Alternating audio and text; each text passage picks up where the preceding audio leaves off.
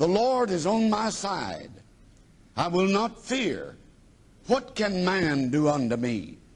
The Lord taketh my part with them that help me. Therefore shall I see, see, see my desire upon them that hate me.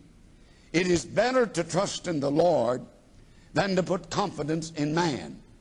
It is better to trust in the Lord than to put confidence in princes. And I'll just call your attention that the last verse of this psalm is exactly like the first verse of the psalm. For verse 29 says, Oh, give thanks unto the Lord, for he is good, and for his mercy endureth forever. And I want to take for our text this morning verse 8 of this 118th Psalm. It is better to trust in the Lord than to put confidence in man. I just love this verse. It is better to trust in the Lord than to put confidence in man. Someone has said that this verse may be the very middle verse of the whole Bible. I do not know about that. There are 31,174 verses in the Bible. This does happen to be the 15,587th verse of the Bible. So as verses go, this is the very middle verse in the Bible. I don't know whether that's really all that important or not. Whether it's in the middle of the Bible, the beginning of the Bible, or any part of the Bible. The important thing is that it's in the Bible.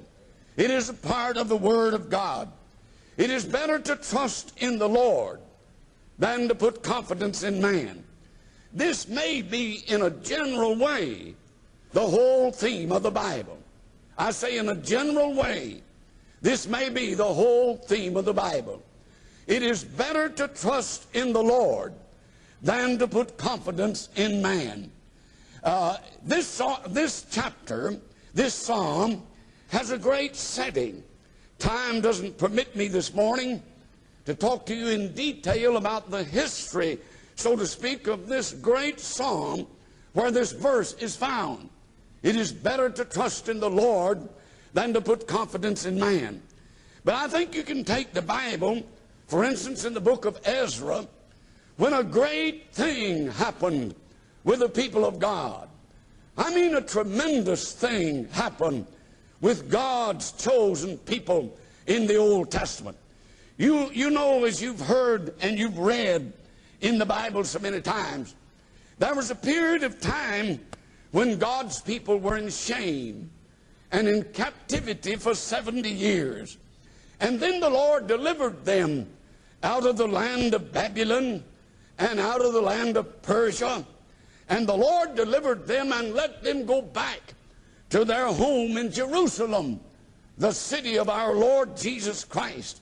And when they came back, the city was, had been destroyed, of course, for 70 years the walls torn down and the gates of the walls had been torn away and the temple of God had been destroyed. And these people were anxious to rebuild that temple. And there are three or four of the little books in the Old Testament, Ezra, Nehemiah, and others that tell of the rebuilding of the house of God. This place in which was the Holy of Holies where the mercy seat was. Oh, how important was the temple of God, this glorious temple that Solomon had built, but had now been destroyed. And it lay in desolation for 70 years, and probably was about a hundred years before they got around to laying the foundations of the house of God and rebuilding the temple. When they laid those foundations, there were all these elderly people of God, some of them that had been in the captivity all the time, some of them part of the time. But here were all these people of God, and they see the foundations being laid for the house of God. If you read sometimes the third chapter of the book of Ezra, you'll find that they sang verbatim a part of this song. And when they laid the foundations of the house of God and they knew This glorious thing is going to take place.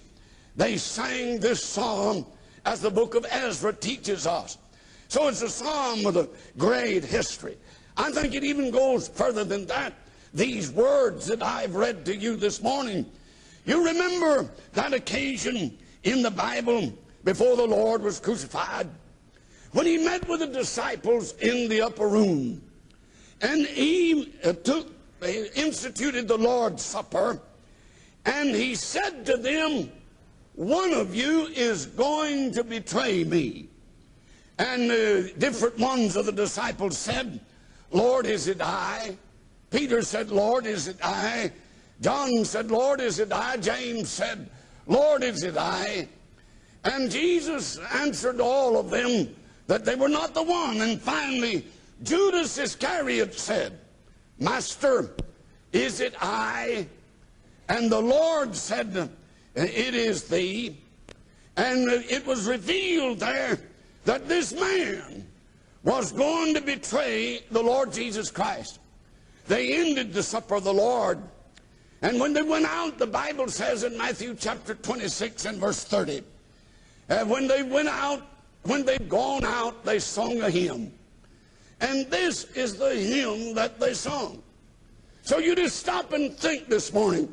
When the Lord left the room where Judas had betrayed him, he went out with 11 disciples singing, It is better to trust in the Lord than to put confidence in man. And if you remember that about our text this morning, that one day the Lord Jesus Christ went out of the upper room singing, It is better to trust in the Lord than to put confidence in man. And I want this morning to take this verse, It is better to trust in the Lord than to put confidence in man. And let me say to you, uh, before I forget it, that this verse does not mean that I'm to be skeptical of all men. It is better to trust in the Lord than to put confidence in man.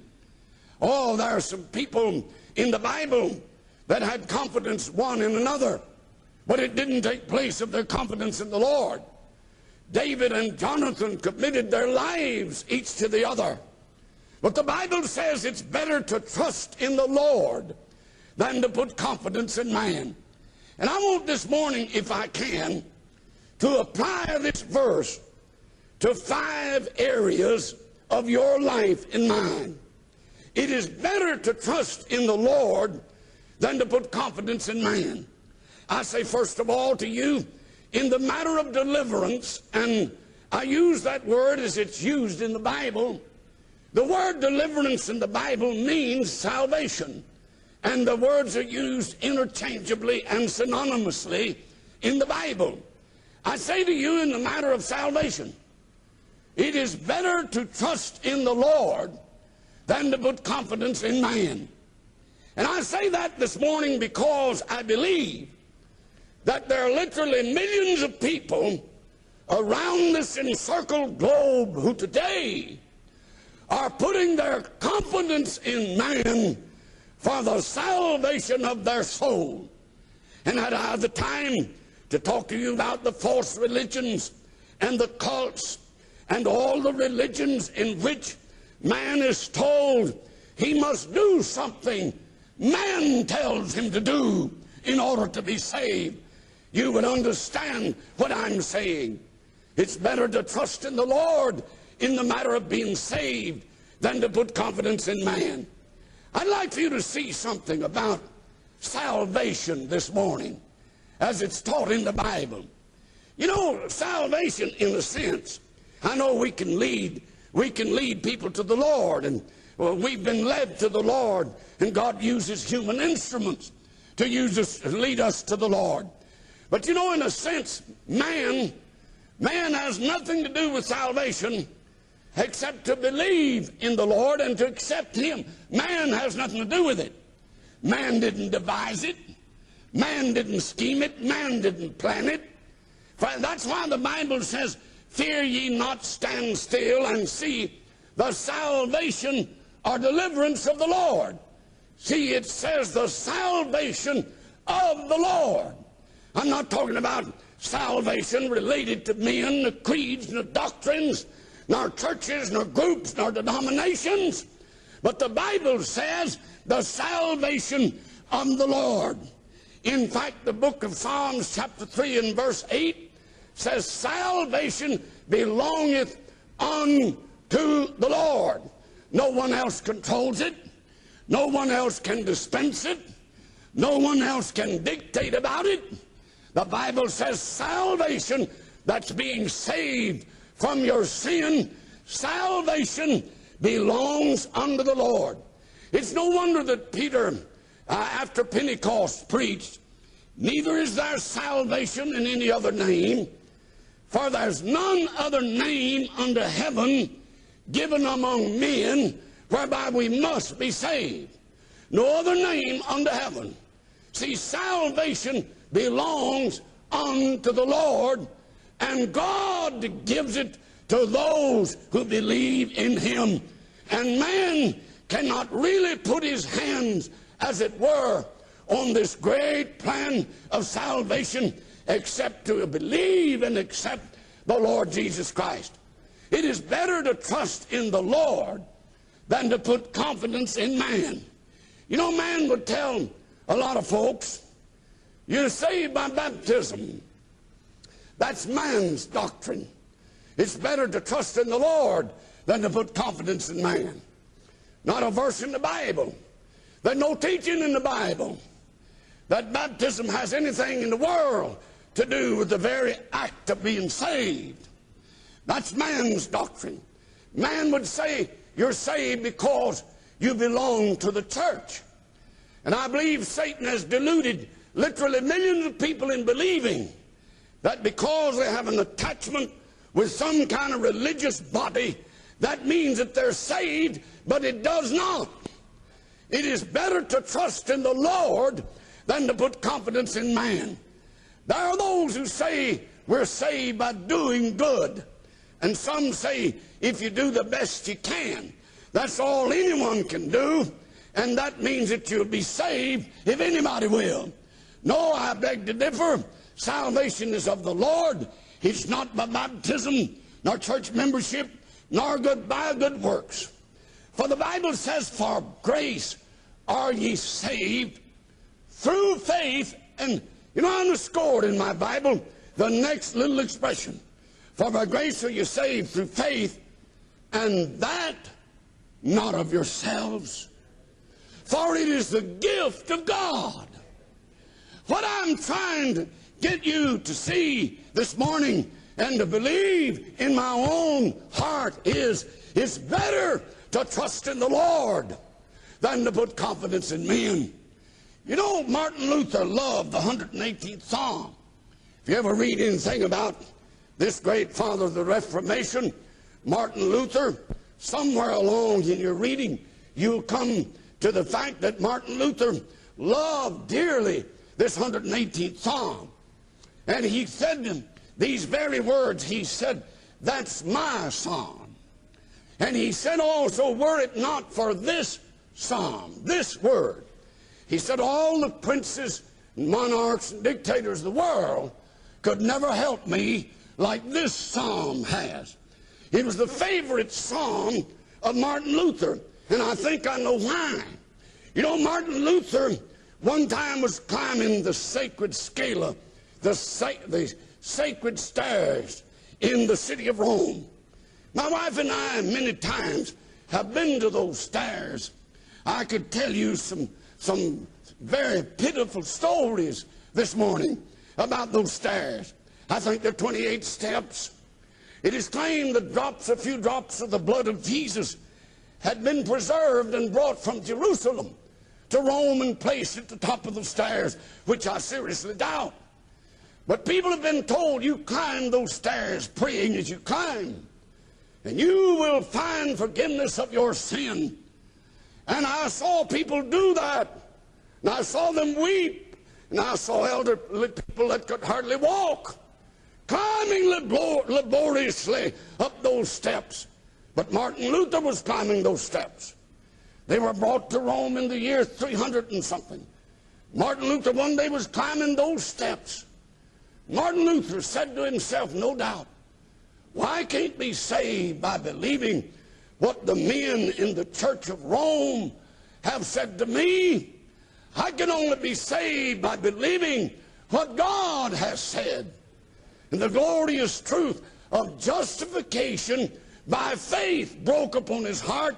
And Martin Luther, about middle ways of those stairs, was gloriously saved because he came to the truth. It is better to trust in the Lord than to put confidence in man. And all I say to you this morning, be sure, my dear friend, that your trust is in the Lord and not anything about religion, our churches, or creeds, our catechisms, but be sure that your trust is in the person of the Lord Jesus Christ. It is better to trust in the Lord than to put confidence in man in the matter of deliverance or salvation. It is better to trust in the Lord than to put confidence in man in the matter of doctrine or what we believe. You know, people all over the world are talking about what they believe. Jesus did. One time Jesus said, uh, My doctrine is not mine. He said, But his that sent me, if any man will do his will, he shall know of the doctrine, whether it be of God or whether I speak of myself. You see, Jesus talked about his doctrine. He said it's of God. He's talking about what he was teaching. The word doctrine and teaching are almost synonymous in the Bible. And a lot of folks talk about their doctrine, what they believe, where they stand, what their church propagates, and so forth. Jesus spoke of this doctrine, and I read at one occasion, he said to people, Now, if you don't hear my words, Jesus said, you're, if you don't hear me, you're going to be like the man that built his house on the sand. And when the storm came and the floods came and the winds blew, the house fell and great was the fall thereof. Or if you hear my teaching or my doctrine, you will be like the man who built his house upon the rock, and the floods came and the winds blew, and the storm came, but the house stood because it was built upon a rock.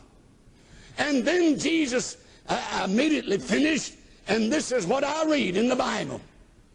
It came to pass when Jesus had ended these sayings, the people were astonished at his doctrine because the doctrine of Jesus was you can only be saved by hearing the Word of God, and your faith can only be built upon this Bible.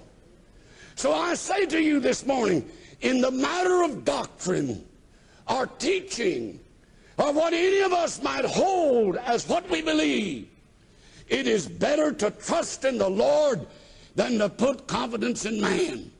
I'd like to just pose three or four questions to you this morning. I don't know what everybody believes. I know most people here uh, call themselves Baptists. I do. Uh, uh, most people here would adhere to what's called the New Hampshire Confession of Faith. That's the greatest doctrinal statement I've ever read in my life. With a premillennial Indian coming about the uh, second coming of the Lord. And um, I, I don't know what you believe, but I'd like to ask you two or three questions this morning about your doctrine, your position, what you hold to be true, what you stand for. I'd like to ask you first, is it built upon the Word of God? You know, I would never dare say one word to a man lost or saved about spiritual matters unless I could prove it from the Bible. I think a person is a hypocrite to propose to any man lost or saved, anything he can't read out of the Bible. I want to ask you, is your teaching, your doctrine, based upon the Word of God? I'd like to ask people the second thing about their doctrine or their teaching. Has it changed your life? What I believe has changed mine. I'm not boasting. I'm just praising God that what I believe and what I hold to be true has changed my life completely and made me a new creation in Christ Jesus. I'd like to ask a third question about your doctrine. Could you recommend it to a dying man? Could you recommend to a man a few breaths away from meeting God? And in the throes of death, could you recommend to him what you believe? You can if you know that it's based upon the Bible and it's better to trust in God than to put confidence in man. I'd like to ask you this morning about your position, what you believe, what you hold to be true. Will it stand the fires of the final judgment? Oh, my friends, it's important that we believe what the book says. Somebody says, well, you Baptists believe in baptism after you're saved. Yeah, because that's what the Bible teaches. You Baptists believe that you're saved because you're saved. You have everlasting life and shall never perish. Yes, that's what the Bible says. You Baptists believe that the Lord is going to come again and receive his church unto himself. Yes, because that's what the Bible says. And I would not dare propose anything from a pulpit that I didn't believe is found and written by the Spirit of God upon the pages of this holy and perfect book. It's better to trust in the Lord than to put confidence in man. I want to apply this, as time permits, to the matter of duty. I'm talking about Christian duty. You know, I believe when a person is saved, they have imposed upon them by the Lord certain Christian duties that every Christian ought to observe. It's better to trust in the Lord than to put confidence in man when it comes to the matter of Christian duty. You know, I think of the matter of fellowship. The Bible says, Forsake not the assembling of yourselves together, as the manner of some is, and more so as you see the day approaching. Hebrews 10 25. Now, listen to what it says. God said, Don't forsake the assembling of yourselves together. A preacher was talking to a group of people. One or two of them were members of this church. And he said, There's nothing in the Bible said about meeting on Wednesday night. You don't have to go to church on Wednesday night.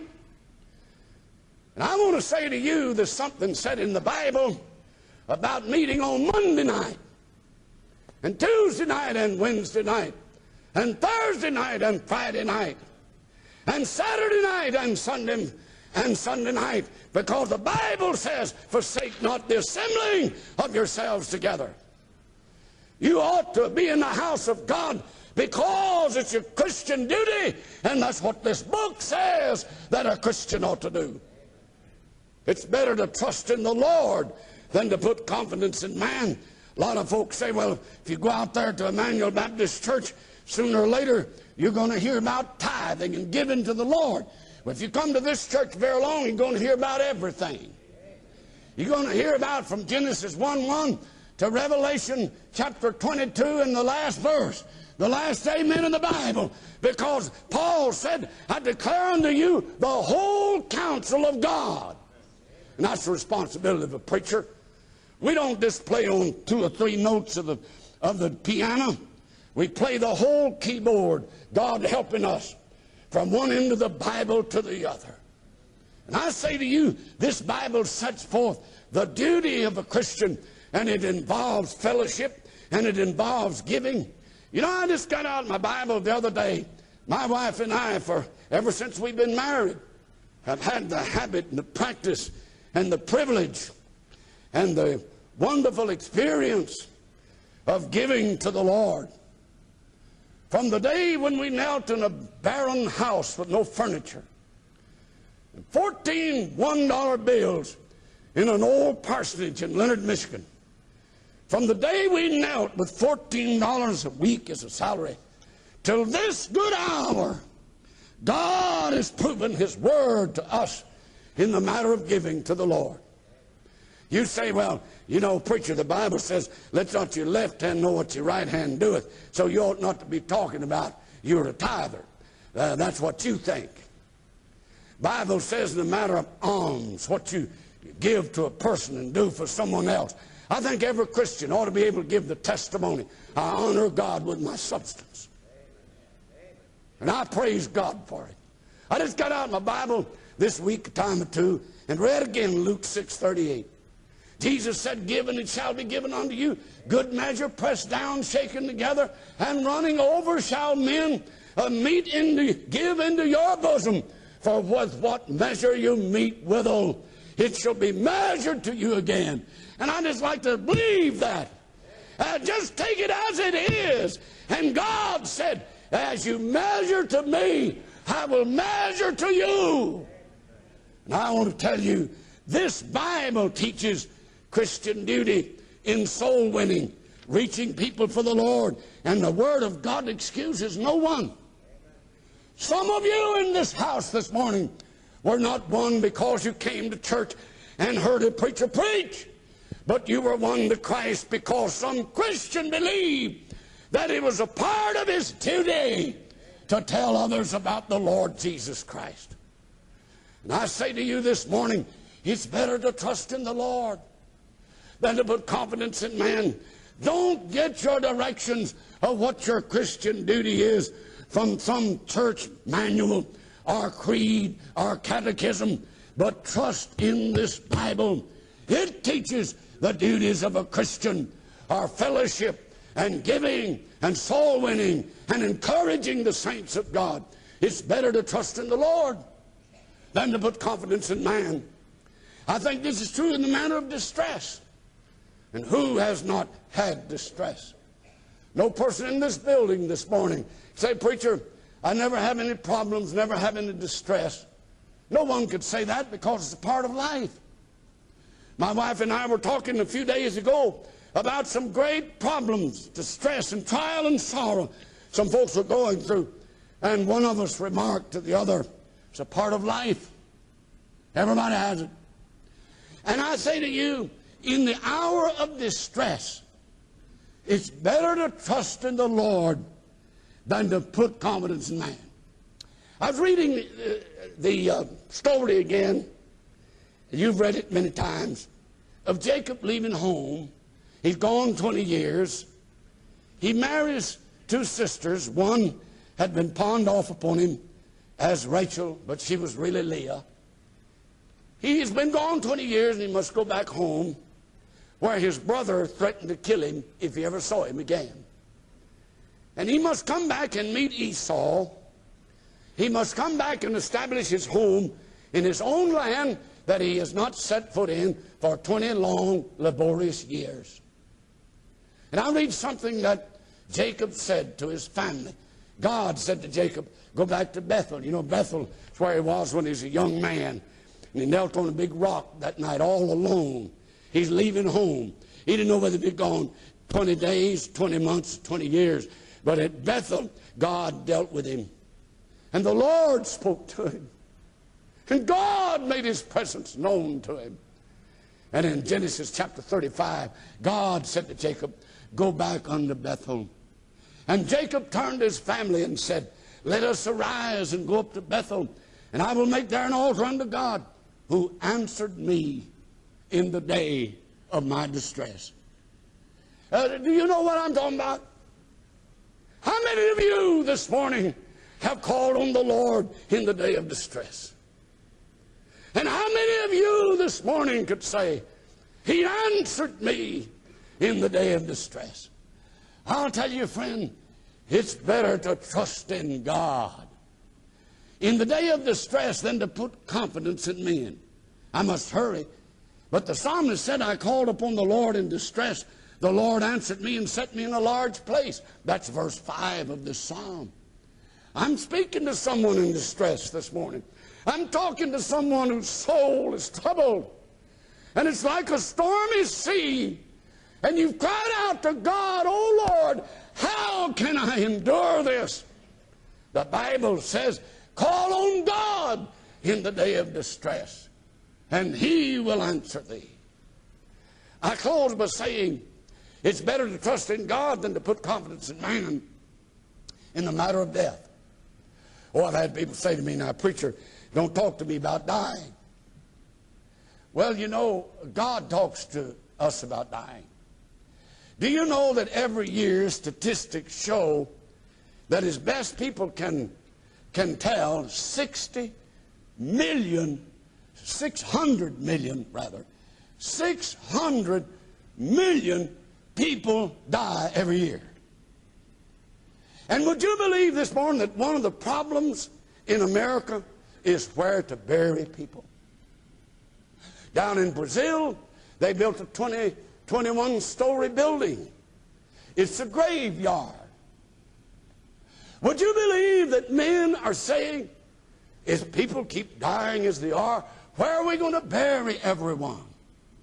Some graveyards have been closed because there's no other room. 600 million people a year die and go out to meet God. Statistics, uh, statisticians, I should say, have tried to figure the population of the world when the flood of Noah's day came. And the best that people can figure as people multiplied before and after the flood, the best they could figure is that there were three billion people in the world when the flood came. Only eight of them were saved. Three billion people died at one period. You say, don't talk to me about death, but the Bible says it's appointed unto men once to die. And on the calendar of God is written either your departure from this world or the date of the coming of the Lord to take you to heaven. Oh, listen, when I get to thinking about death, I say it's better to trust in the Lord than to put confidence in man. Uh, infidel in France years ago said to the doctor, I'll give you one half of all my belongings, one half of all my riches, and there were many. If you prolong my life six months. You know what the doctor said? You're a fool. No man can prolong your life six months. You're going to die to an infidel. You know, Paul said, For me to live is Christ and to die is gain. That's the way a Christian looks at it. The Bible says, Blessed are the dead who die in the Lord, for they do rest from their labors and their works do follow them. I was listening the other night to some political speeches. And uh, I thought of a speech I heard, and I don't remember the year. And it was not on television, it was by radio. And I think it's the greatest speech, not just political speech, but the greatest speech of any kind except sermon I ever heard in all my life. It was a speech delivered by Alben Barkley, who was a, pre- a vice president of the United States, and he's speaking at the Democratic Convention. He mentioned God and life beyond. And he was like an old fashioned preacher preaching. But Alben Barkley, not long after that, was speaking at Washington and Lee University. And he made this statement. Vice President of the United States said, I'd rather be a servant in the house of the Lord than to sit in the seat of the mighty. That's the last words he ever said. For at Washington Lee University, when he said, I'd rather be a servant in the house of the Lord than to sit in the seat of the mighty. Alben Barkley, Vice President of the United States, fell over and died. You know, friend, wouldn't that be a wonderful way to go? With trust in God and faith in the Lord. It's better to trust in the Lord than to put confidence in man. Let us pray. Let's every head bowed, every eye closed, every heart lifted to God. It's better to trust in the Lord than to put confidence in man. What I've asked the Lord to help us to do this morning is to determine each one of us am I trusting in the Lord I mean, in the Lord. Or am I trusting in something else or someone else? It's better to trust in the Lord. Religion never saved anyone. Salvation from Christ is the only answer.